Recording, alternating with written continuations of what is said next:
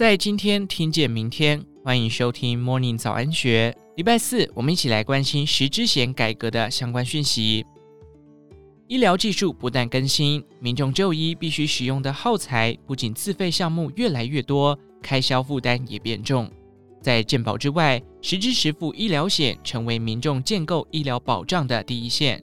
保金业者指出，为客户规划两张以上实支险已经变成基本标配。然而，现在想规划医疗保险的民众，恐怕也会面临新的困扰。去年底，市场传出监管会将改变实支险给付规则，主张保险给付回归损害填补原则。预期未来，无论民众拥有多少张实支险，都只能请领到与开销同额的理赔金。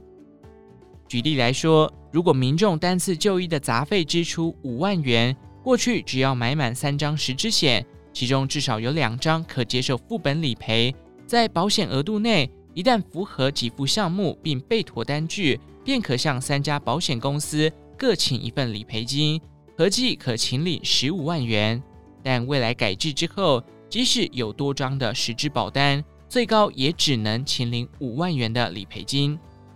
消息传出之后，保诚人寿、台湾人寿、全球人寿等多家寿险公司相继公告停售副本理赔实支险，而凯基人寿、台新人寿、远雄人寿也表态只接受民众投保第一张实支险，且限正本理赔。目前可接受副本理赔的实支实付医疗险只剩下安联人寿与台银人寿，其中安联人寿也只接受当第二家。台银人寿则未特别限制保户的投保张数，也就是说，对于现阶段想买齐三张实支险的民众来说，只能以一张正本理赔保单搭配安联人寿与台银人寿。针对尚未规划任何一张实支险的民众，理财达人郭立芳建议从给付内容筛选保单，首先选住院日额保障可达三千元以上的产品。杂费则至少规划至二十万元。此外，如今许多手术不需住院，在门诊就可处理，所以要特别留意该张实支险是否可理赔门诊手术。实支实付医疗险的风险转嫁能力虽然遭到限缩，但民众仍可透过其他保险商品填补这层防护网。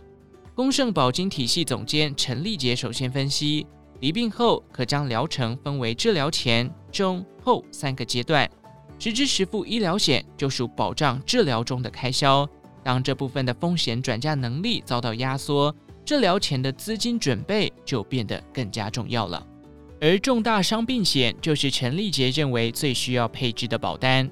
他解释，这款险种的保障疾病，除了国人十大死因之首的癌症外，包含可能需要洗肾的慢性肾衰竭。或是中风、心肌梗塞等常见疾病，一旦确诊，即可于罹病初期拿到一笔理赔金，方便直接用于治疗。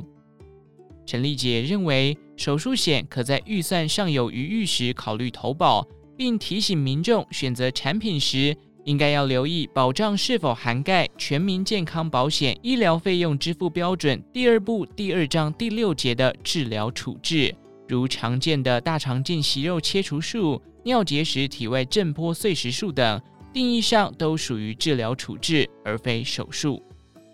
根据卫福部癌症给付统计，癌症从发病到治愈，平均得花费两百万元。若再加上患者无法正常上班、收入中断等因素，保额是否足够便至关重要。陈立杰建议，重大伤病险保额应准备至少可负担两年必要生活开支的额度。若预算实在有限，就尽量在可负担范围之内扩大保障额度。